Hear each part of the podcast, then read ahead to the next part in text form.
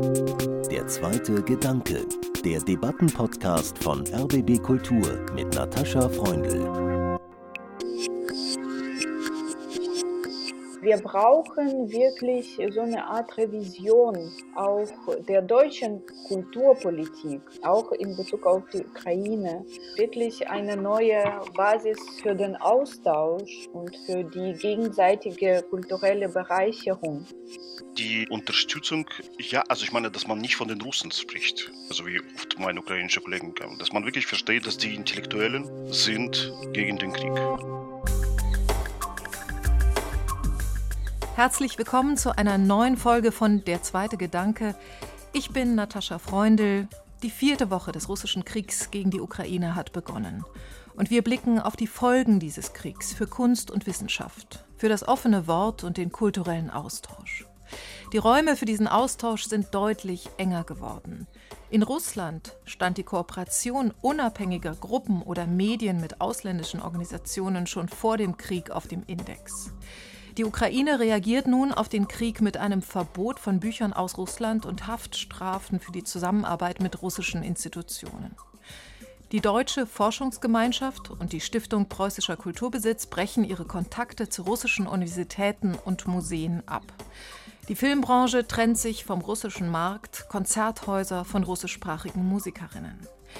Wie ist die Verteidigung der Freiheit auch über Ländergrenzen hinweg noch möglich? Das ist meine Ausgangsfrage, mein erster Gedanke. Und ich freue mich sehr, dass Katharina Mischenko dabei ist, Autorin, Kuratorin und Mitbegründerin des ukrainischen unabhängigen Verlags Medusa. Sie ist uns derzeit aus der Westukraine zugeschaltet. Danke sehr, liebe Katharina, dass Sie sich in der aktuellen Situation, in der auch zunehmend es unsicher wird in der Westukraine, Zeit für uns nehmen. Hallo. Hallo, danke für die Einladung. Und vielen, vielen Dank auch an Sergei Nevsky. Er ist ein mehrfach ausgezeichneter Komponist aus Moskau, lebt in Berlin und ist gerade in Klagenfurt. Herzlich willkommen, Sergei. Hallo, hallo. Katharina Mischenko, erste Frage an Sie. Wie geht es Ihnen? Wie ist die Lage bei Ihnen? Die Lage bei mir ist äh, so, also sonst arbeite ich ja in Kiew und lebe dort, aber jetzt bin ich in der Westukraine und in so einer Phase des Abwartens. Das habe ich das Gefühl, nie zu Ende kommt. Und es geht unterschiedlich. Äh, ja, ist eine große Frage. Aber für den Raum, also für die Stadt, wo ich auch bin, kann ich sagen, es ist hier einigermaßen sicher. Ein äh, verhältnismäßig normales Leben ist hier auch möglich im Moment. Aber die Drohung ist schon präsent und natürlich der Krieg auch in Gesprächen, in der Art und Weise, wie jetzt hier alles funktioniert. Es gibt auch ein Verbot, nachts auszugehen und abends ist es ganz dunkel überall in der Stadt, weil das Licht auch äh, die Drohung anziehen kann, sag ich mal so. Und äh, ja, das vermittelt eine sehr, sehr bedrückende Stimmung. Sergei Nevsky, heute vor genau drei Wochen hat Russland die Ukraine überfallen. Können Sie sagen, wie dieser Krieg Ihr eigenes Leben, Ihr Denken schon verändert hat? Naja, also mein Leben hat es nicht verändert, aber meine Tochter ist in der Ukraine. Sie ist auch jetzt momentan in Lviv, in der Westukraine. Mhm. Und natürlich ist es ein großer Schmerz für mich, also all diese Sachen zu sehen, zu erfahren, weil ich habe viele Kollegen in Kiew.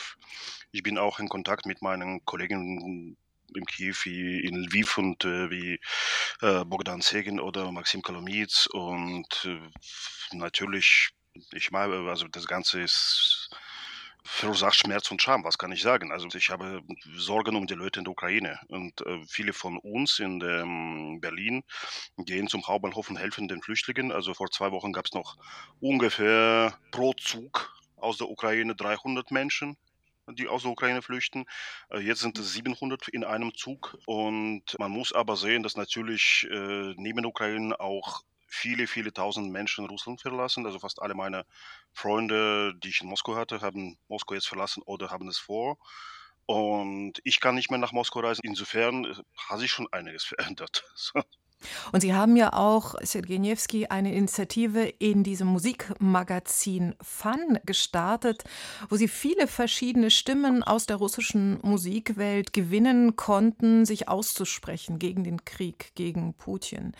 Wie schwierig war es, das zu initiieren und welche Folgen hat das für die Musiker, auch für Sie persönlich vielleicht?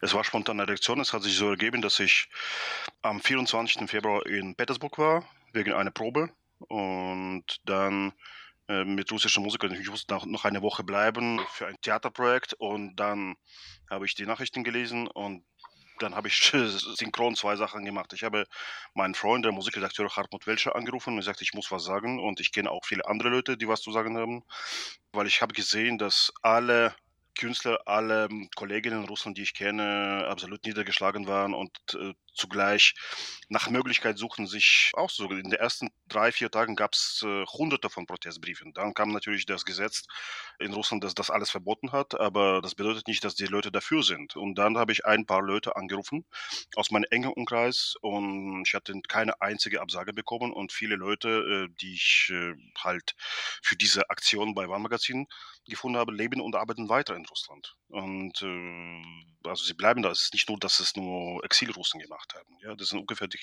50 Prozent. Ja.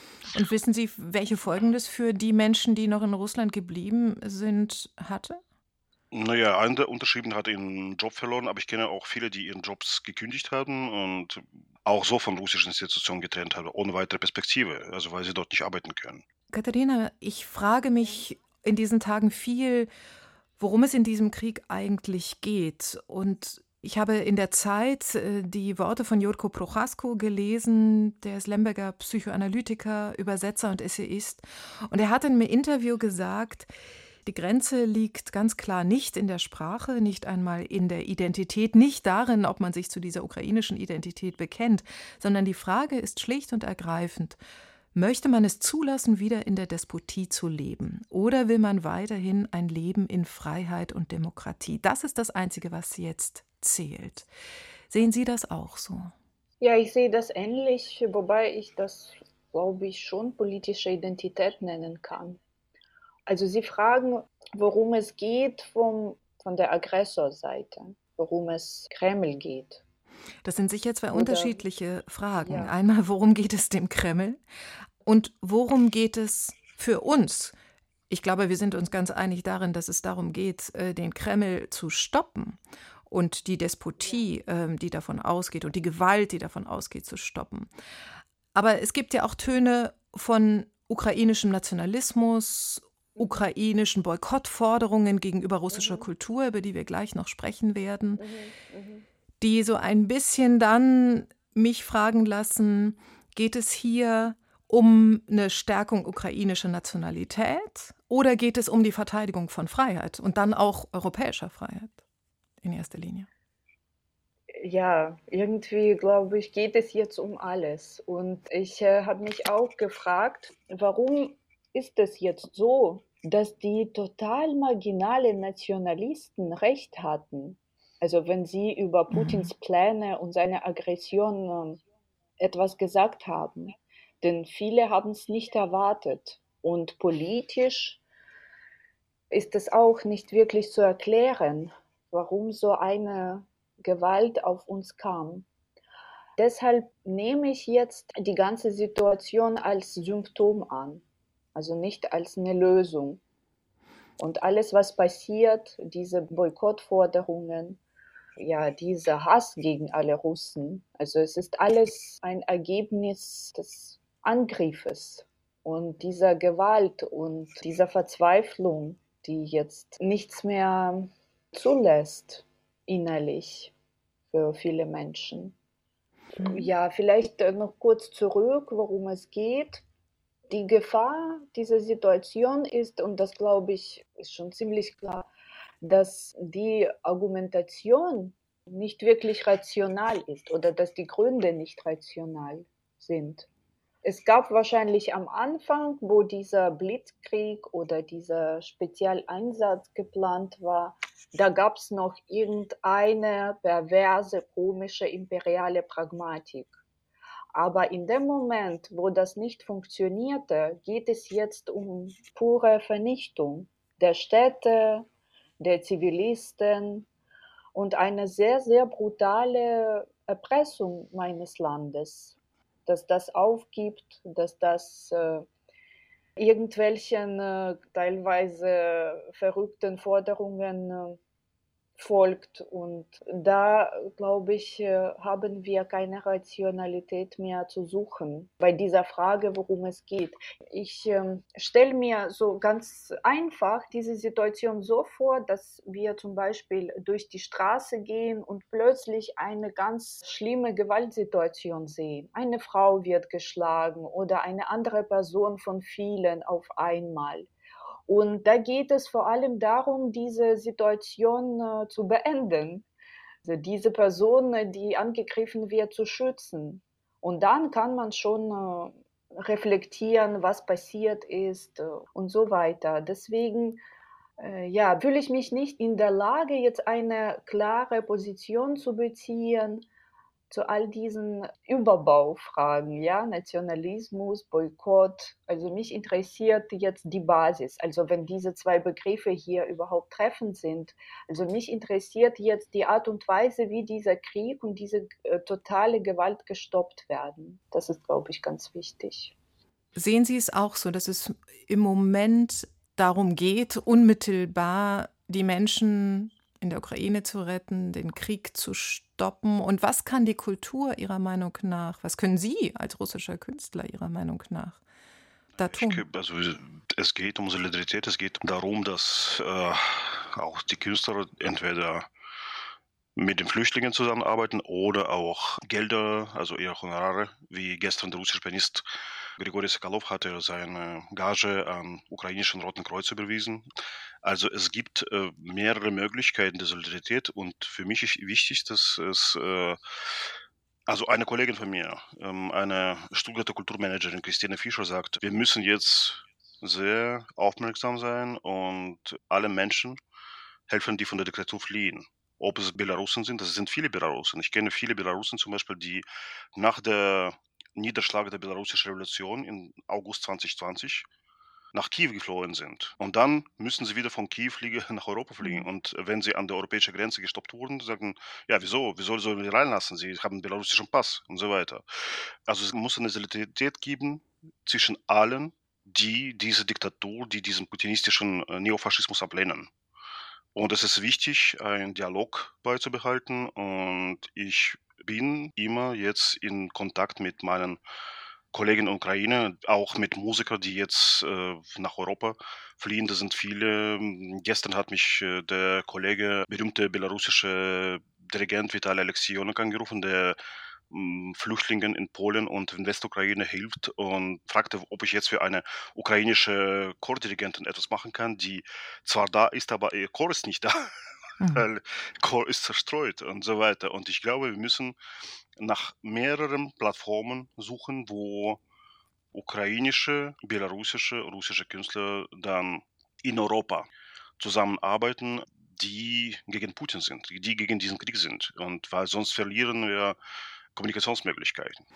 Und ähm, Katharina Mischenko, Sie haben gesagt, Sie können noch gar nicht über diese Boykottforderungen und Verbote sprechen. Und doch möchte ich Sie fragen, wie Sie das betrachten. Viele Literaturinstitutionen aus der Ukraine haben einen Boykott russischer Literatur gefordert. Und nun hat der ukrainische Präsident Volodymyr Zelensky ein Gesetz gegen die Einfuhr von Verlagserzeugnissen aus Russland unterschrieben. Ihr unmittelbarer Gedanke, ist das richtig?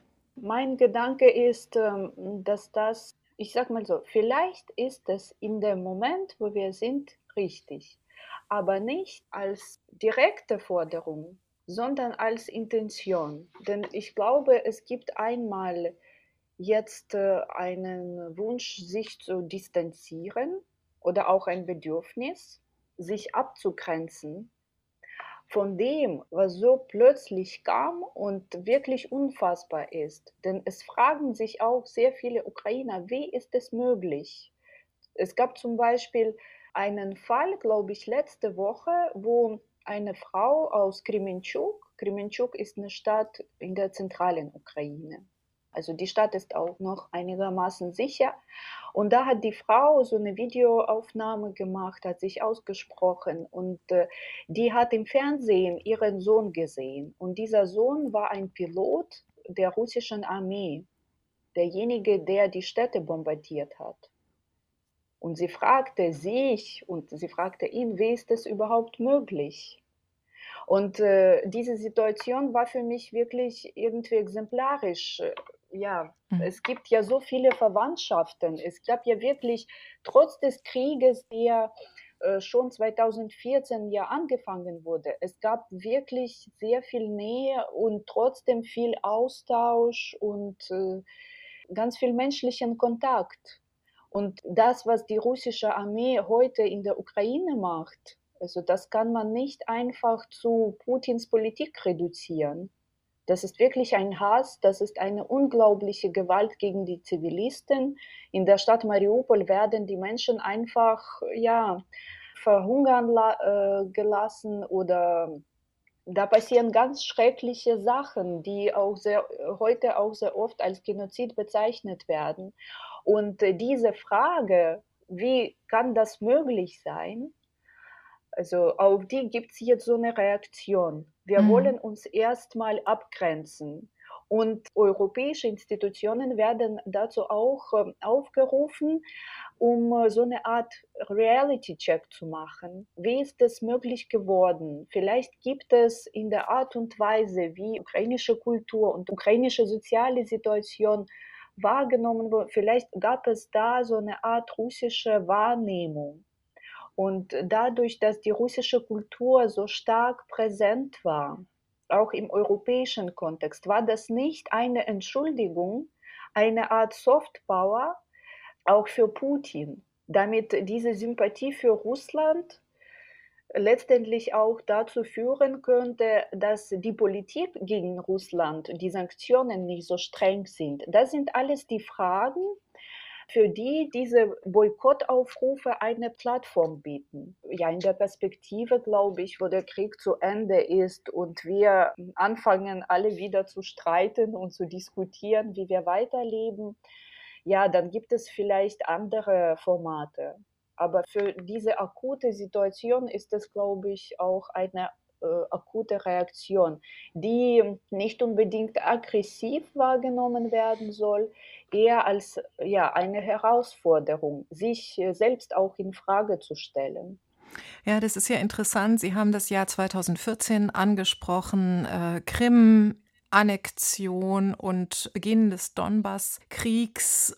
Und wenn wir zurückblicken auf diese Zeit, ist ja interessant, dass es damals auch von russischer Seite, zumindest meines Wissens, ganz wenig Solidaritätszeichen gab gegenüber dem ja da schon sichtbaren Angriff Russlands gegen die Ukraine. Haben Sie das auch so wahrgenommen, Sergei? Nein, ich habe es nicht so wahrgenommen. Also gerade zeigt mir mein Facebook in Erinnerung, dass gerade vor acht Jahren am 15. März 2014 in Moskau mehrere Dutzende tausend Menschen unter ukrainischen Flaggen unter anderem gegen den Krieg in der Ukraine protestiert haben. Das war vor der offiziellen Annexion des Krim. Das war Reaktion auf Putins Entscheidung, äh, die Armee in äh, Ausland einzusetzen. Das stimmt nicht. Also es gab eine massive Solidarität mit der Ukraine und Problem ist natürlich, dass die wachsende Diktatur die Leute dazu gedrängt habe, äh, massenhaft Russland zu verlassen. Also in den letzten acht Jahren haben Hunderttausende, Millionen Russland verlassen. Das sind natürlich die denkenden Leute, die Leute, die nicht sich also unter Diktaturen entfalten können und man muss das nicht abschreiben. Andererseits gab es 2014 unter sozusagen einfachen Russen breite Unterstützung der Krim-Annexion, auch innerhalb von Krim. Unter Krim-Bevölkerung, das kann ich sagen, weil meine Mutter, meine Verwandte aus der Krim äh, kommen. Und meine Mutter war gerade aus der Krim 2014 und natürlich waren die Leute schockiert, weil sie wieder von einem Land ins andere geschoben wurden, wie schon mehrfach in der Geschichte, aber mehrfach der russischen Bevölkerung hat diese Krim-Annexion unterstützt, was heute überhaupt nicht der Fall ist. Also keiner, auch wenn die Statistik anders zeigt, also ich sehe in Russland nur Verzweiflung und Verständnis, dass es eine Katastrophe ist. Also auch für Russland, also dieser Krieg. Und ähm, das Problem ist natürlich, dass, und da sagen die oft die ukrainischen Freunde, wo sind die russischen Proteste? Die Proteste wurden äh, nach 1. März abgeschraubt, nachdem die ganze repressive Gesetze äh, so erfasst wurden. Also dass sogar mhm. die neue Gazette, die Oppositionszeitung, das, das Wort Krieg nicht drucken darf. Das ist natürlich pervers. Ja, und ich habe Mitleid natürlich mit Menschen, die dort noch leben müssen. Also was kann ich sagen? Also das mhm. In unserem Programm hat der russischsprachige ukrainische Schriftsteller Andrei Kurkov aus Kiew gesagt, dass er in den letzten Jahren äh, durchaus vermisst hat, den Kontakt zu Kolleginnen und Kollegen in Russland. Wie haben Sie das wahrgenommen, Katharina Mischenko? Ich glaube, ich bin ähm, auch in einem äh, spezifischen Kreis. Ich meine kulturell und ähm, oder künstlerisch und äh, die äh, russischen Kontakte, die ich hatte, waren unterschiedlich. Zum Beispiel kann ich für 2014 sagen, äh, dass vor allem Feministinnen ganz aktiv gegen den Krieg und gegen die Krim-Annexion protestiert haben und gegen die Gewalt, die in Donbass schon ausgebrochen ist. Und das fand ich wirklich interessant, denn Feminismus bedeutet auch ein ganz feines Gefühl für Gewalt, für Unterdrückung, für Unterstützung von Schwächeren. Und dadurch gab es wirklich äh, diese politische Empathie und äh, dementsprechend auch einen Protest gegen die Politik in Bezug auf die Ukraine und gegen diese noch nicht so große Gewalt wie jetzt. Ansonsten war ich noch mit äh, Philosophen in Kontakt, äh, die zu meiner Überraschung ganz offen gesagt haben, die Krim muss zurückgegeben werden. Das muss gemacht werden. Nicht alle, auch nicht alle Intellektuellen in Russland, vor allem im öffentlichen Kontext, hatten solche Positionen. Viele meinten, na ja, aber im Referendum, aber die Stimmung ist da so ambivalent, also vielleicht war das so gesetzlich nicht äh, klar, aber menschlich kann man das vielleicht verstehen. Also solche Grautöne gab es in der Wahrnehmung. Es war auch äh, teilweise in der Ukraine nicht so erlebt wie jetzt, glaube ich dadurch, dass das ganze Land so äh, betroffen ist, gibt es jetzt äh, eine Einheit in der Wahrnehmung der Situation. Damals gab es bei uns auch Diskussionen, ob das richtig war, ob das schlimm war. Ich kann zum Beispiel auch sagen, sogar heute gibt es Menschen, äh, die keinen Zugang zu ukrainischen Medien haben, zum Beispiel in diesen sogenannten Volksrepubliken da haben sie russisches Fernsehen, da haben sie schon, glaube ich, sehr lange Angst, öffentlich zu protestieren. Das ist ja überhaupt nicht möglich. Und so langsam glauben sie auch dem, was äh, in russischer Propaganda heute erzählt wird, auch über diesen Krieg. Deswegen hm, ja, gibt es äh, so eine Art äh, Blockade der Information und dadurch auch des Denkens, äh, die teilweise grenzübergreifend ist.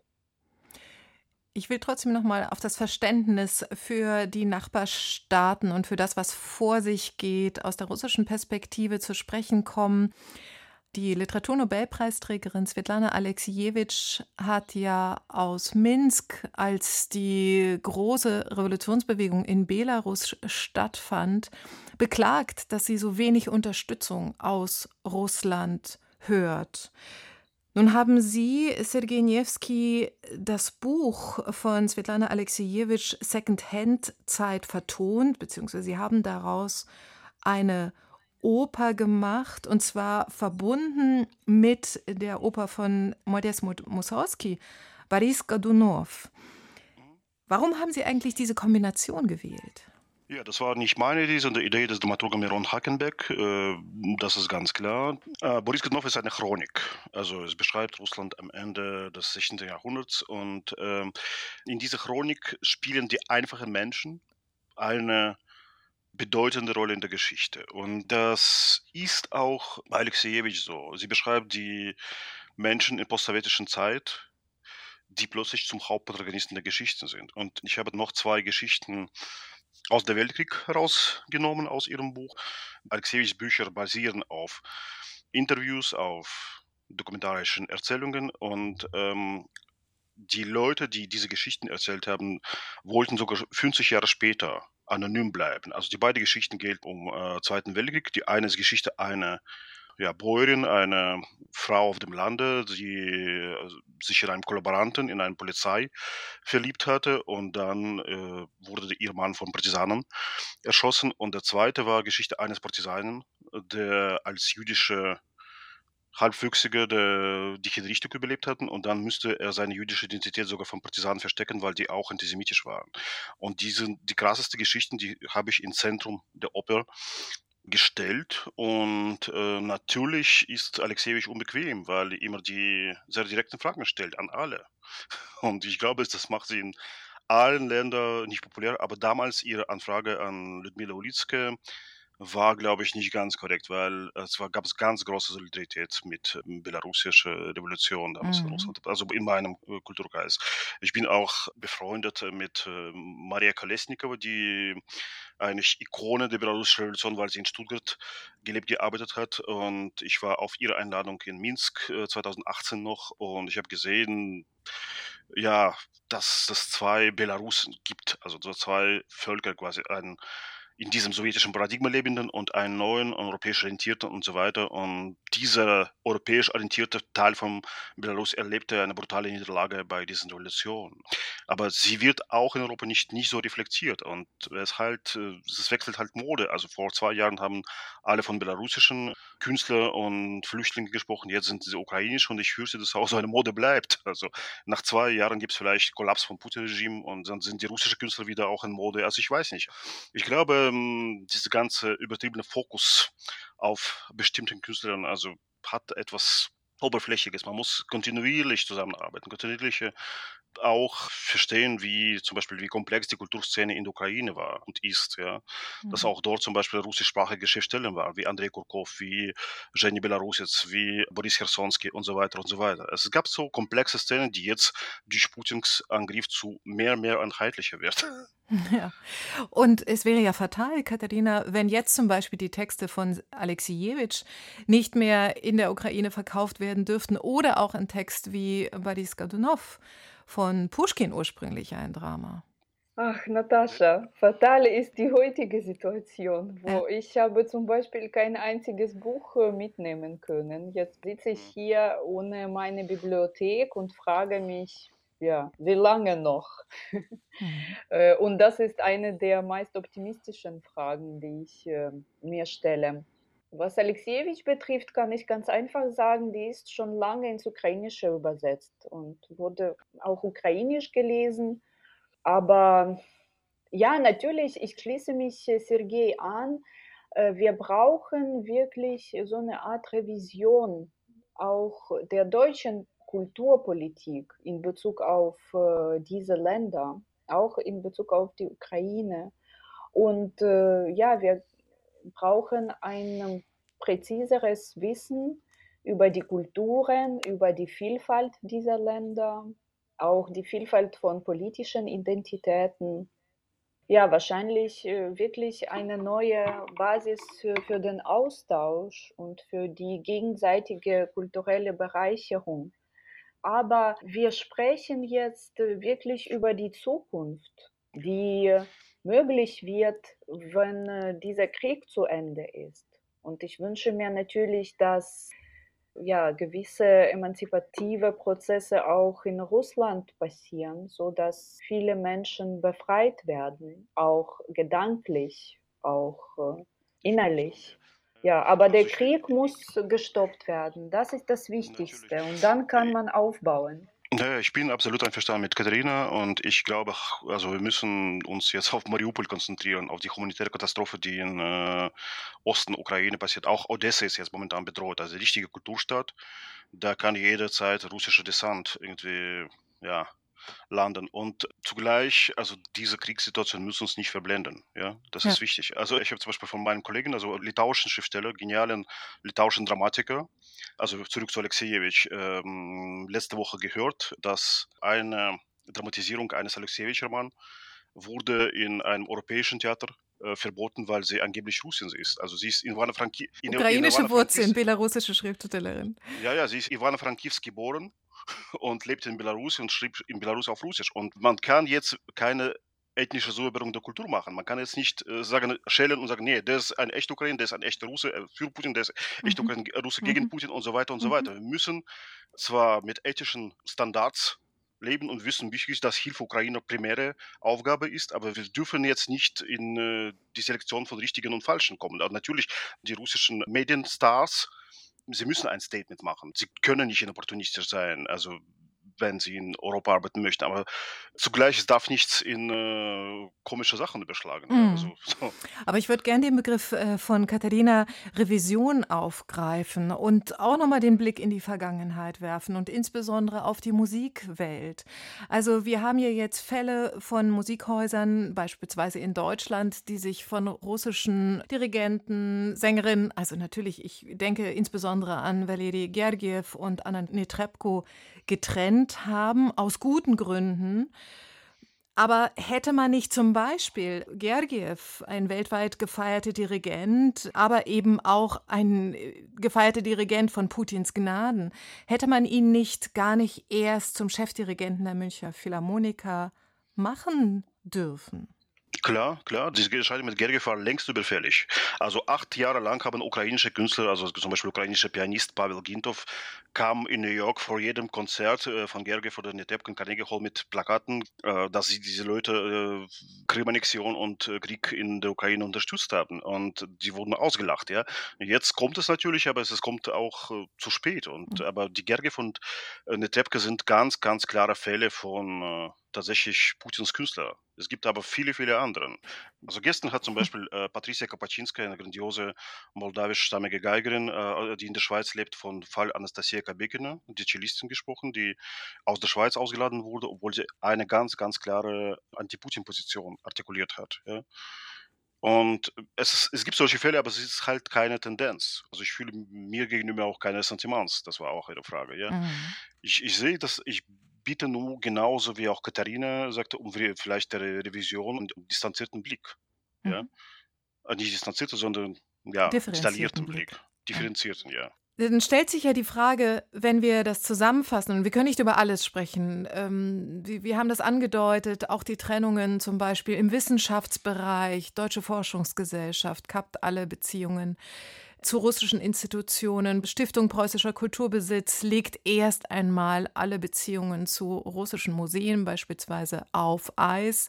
Hermann Patzinger, der Präsident äh, der Stiftung, hat betont, dass er es auf Eis legt. Das sind ja auch langjährige Beziehungen. Die Frage stellt sich jetzt, was braucht in erster Linie die ukrainische Kultur, was brauchen die Denkerinnen und Denker aus der Ukraine, an Öffentlichkeit, an Unterstützung von deutscher Seite. Katharina Mischenko. Ja, sie brauchen mehr Öffentlichkeit und Unterstützung in dem Sinne, dass man sich wirklich vertieft in die ukrainischen kulturellen Hintergründe. Es geht ja nicht nur um eine Präsenz, ja, nicht nur um Quotenpolitik oder so, aber auch um äh, den Versuch, aus einer anderen Perspektive auf ukrainische Kultur zu schauen und sie von dieser ja, russischen Linse zu befreien. Und äh, Sie haben diese Beispiele äh, genannt im Wissenschaftsbereich zum Beispiel. Ich sehe diese Situationen, also dieses Auf Eis legen, wirklich als eine Herausforderung, sich zu fragen, Vielleicht ist da etwas falsch gelaufen, wenn auch viele Russisten und viele Slawisten, und Slawisten sind in Deutschland äh, in der Regel Russisten, teilweise auch äh, russische, auch imperiale oder sogar koloniale Politik gerechtfertigt haben. Ist es vielleicht jetzt die Zeit zu hinterfragen, ob alles da richtig war? Oder auch die Zusammenarbeit mit Museen. Tretjakowskaja Galerie hat zum Beispiel die gestohlene Kunst aus der Krim bei sich ausgestellt. Also es gibt, glaube ich, schon viele ethische Fragen, die jetzt auf die Oberfläche kommen. wissen Sie, das ist so eine totale Situation. Also die russischen Raketen jetzt, ja, sie checken nicht, wer russischsprachig ist, wer ukrainischsprachig, wer Putin-Sympathisant ist oder nicht. Also alle Menschen, die dort sind, ja, auf diesem Territorium, sie werden umgebracht. Sogar, ich muss auch sagen, hm, die russischsprachigen Städte werden jetzt äh, in erster Linie bombardiert. Mariupol, Kharkiv, Cherson, das sind die Städte, wo, weiß ich nicht, die absolute Mehrheit oder die Mehrheit Russisch spricht. Deswegen glaube ich, in der Situation, wo so eine Gewaltwelle auf die Ukraine kommt, gibt es so einen Rückschlag, der gar nicht symmetrisch ist und symmetrisch auch nicht sein kann, aber der ist genauso total. Auch wenn die Menschen das wirklich nicht verdient haben, auch wenn sie nie Putin gerechtfertigt haben. Aber das ist einfach äh, diese äh, ganz schreckliche äh, historische Situation. Und in dem Moment, wo das vorbei ist, glaube ich, ist dieser differenzierte Blick möglich und auch ganz, ganz nötig. Und die Frage auch an Sie, Sergej Niewski, welche Unterstützung brauchen russische Oppositionelle im Moment? Sicherheit. Ich weiß nicht. Also das ist also also ich will jetzt hier nicht auch die Decke auf mich ziehen, ja, wissen Sie. Also das ist auch, Katharina hat absolut richtig gesagt. Also die ähm, Städte, die jetzt in der Ukraine bombardiert werden, sind russischsprachig. Also das ist absolut korrekt. Und ähm, ich glaube, die Unterstützung ja, also ich meine, dass man nicht von den Russen spricht, also wie oft meine ukrainischen Kollegen, dass man wirklich versteht, dass die Intellektuellen sind gegen den Krieg. Das ist klar. Und es ist auch, also ich glaube, man muss es auch nicht erklären. Also ich will jetzt, glaube ich, gar nicht weiter reden darüber. Aber brauchen beispielsweise die Menschen, die aus Russland flüchten, aus konkreten äh, Gründen, ähm, auch aus persönlicher Angst äh, vor Strafverfolgung im putinschen Russland, brauchen die leichtere Ankunftsmöglichkeiten, Integrationsmöglichkeiten in der Europäischen sicher, Union? Sicher, müssen auch Programme sein, auch für die Künstler, also für, für, also ich glaube, die ganzen Medien sind weg. Also jetzt, also die letzten freien Medien wurden Ende Februar geschlossen und äh, die meisten Leute sind in Georgien oder in Armenien, wo sie sofort fliegen können oder sie fliehen über Türkei nach Europa und so weiter. Und man muss auch diese Leute sehen. Man muss auch nicht sagen, dass die, die Russen sind so oder so. Also, es gibt so, weil ich sehe natürlich da hunderte Anschuldigungen von meinem ukrainischen Kollegen, auch von meiner Tochter, dass alle Russen irgendwie sind ungefähr gleich. Ja. Also sind, sind, sie nicht. Und vielleicht eine noch. Mhm. Furchtbare Situation halt. Ja. Sind die, ja. Und vielleicht noch eine zusätzliche weitere Frage, nämlich, und ich zitiere einen Kollegen aus der FAZ, Jürgen Kesting, der fordert jetzt eine Politisierung des Geistes im Namen der Freiheit. Große Worte, auch Joko Prohas Carrasco, den ich am Eingang zitiert habe, hat ja äh, von Freiheit gesprochen. Aber wie sehen Sie das? Also vor allem mit kritischem Blick auf den deutschen Kulturbetrieb. Fehlt es uns an der Politisierung des Geistes im Namen der Freiheit? Ich weiß nicht, ich kann nicht über Kulturbetrieb sprechen. Meine Arbeiten, also meine musiktheatralische Arbeiten, die reflektieren immer politische Inhalte. Ja? Und ich glaube, wahrscheinlich wird das jetzt mehr und mehr gemacht. Ja, sicherlich. Äh, ich glaube, Deutschland braucht das, ja. Und äh, ja, wir haben ja den Fall Russland jetzt mhm. vor Augen. Wie ist es möglich geworden, dass ein Land mit so einer Kultur, die auch so gefeiert wird in, im ganzen Land, so schrecklich äh, geworden ist? So praktisch, äh, ja, wie ein faschistisches Land jetzt handelt in Bezug auf äh, die Ukraine und auch andere Länder, auch in Bezug auf Belarus, Bezug auf Kasachstan und äh, ja, die Freundschaft mit Taliban und ganz, also wie ist das überhaupt möglich? Warum hat äh, die Kultur ihre emanzipativen Potenziale da verloren und die Menschen und die Politik auch nicht demokratisiert? Und das ist ein ganz offensichtlicher Fall einer Niederlage der Kultur. Aber äh, Deutschland kann sich, glaube ich, sehr gut in der heutigen Situation auch in Frage stellen. Sie haben dafür über Oppositionelle gesprochen, wie kann man die unterstützen und ich möchte jetzt auch unsere Zuhörer erinnern, dass Alexei Nawalny zum Beispiel im Gefängnis bleibt und jetzt wahrscheinlich noch zu 10 oder 13 Jahren verurteilt wird. Das ist die Lage der Opposition heute in Russland. Sie ist eingesperrt, wobei sie auch dazu aufruft, gegen den Krieg zu protestieren und gegen den Krieg alles Mögliche zu unternehmen. Das ist, glaube ich, ein sehr gutes Bild für die Situation von Oppositionellen und wieder eine Frage an Deutschland.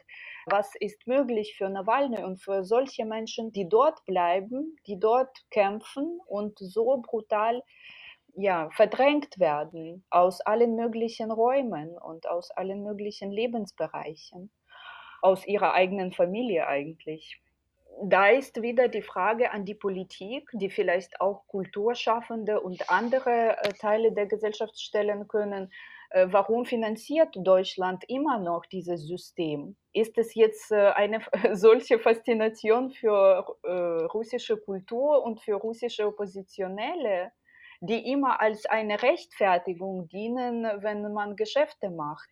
Aber in der Wirklichkeit unterstützt man die Kreml-Politik und nicht diese Kulturschaffenden, die jetzt fliehen wollen oder gar nicht fliehen können durch diese Isolation und durch diese Zensur, die da herrscht. Deswegen glaube ich, äh, sind wir heute in der Situation, wo alle reflektieren müssen und die alten Positionen gelten nicht mehr. Ich danke Ihnen ganz, ganz herzlich für diesen Austausch. Katharina Mischenko. Viele Grüße danke. in die Westukraine und alles, alles Gute. Danke, danke. Und danke. Sergej mhm. Niewski, bald wieder in Berlin. Gut. Herzlichen Dank. Dankeschön. Die Kiewer Verlegerin und Autorin Katharina Mischenko und der aus Moskau stammende Komponist Sergej Niewski betonen, wie ich finde, ganz richtig, wie schwer und wichtig es gerade in Kriegszeiten ist, zu differenzieren. Die kulturelle Abgrenzung der Ukraine von Russland ist weniger Aggression als Selbstverteidigung.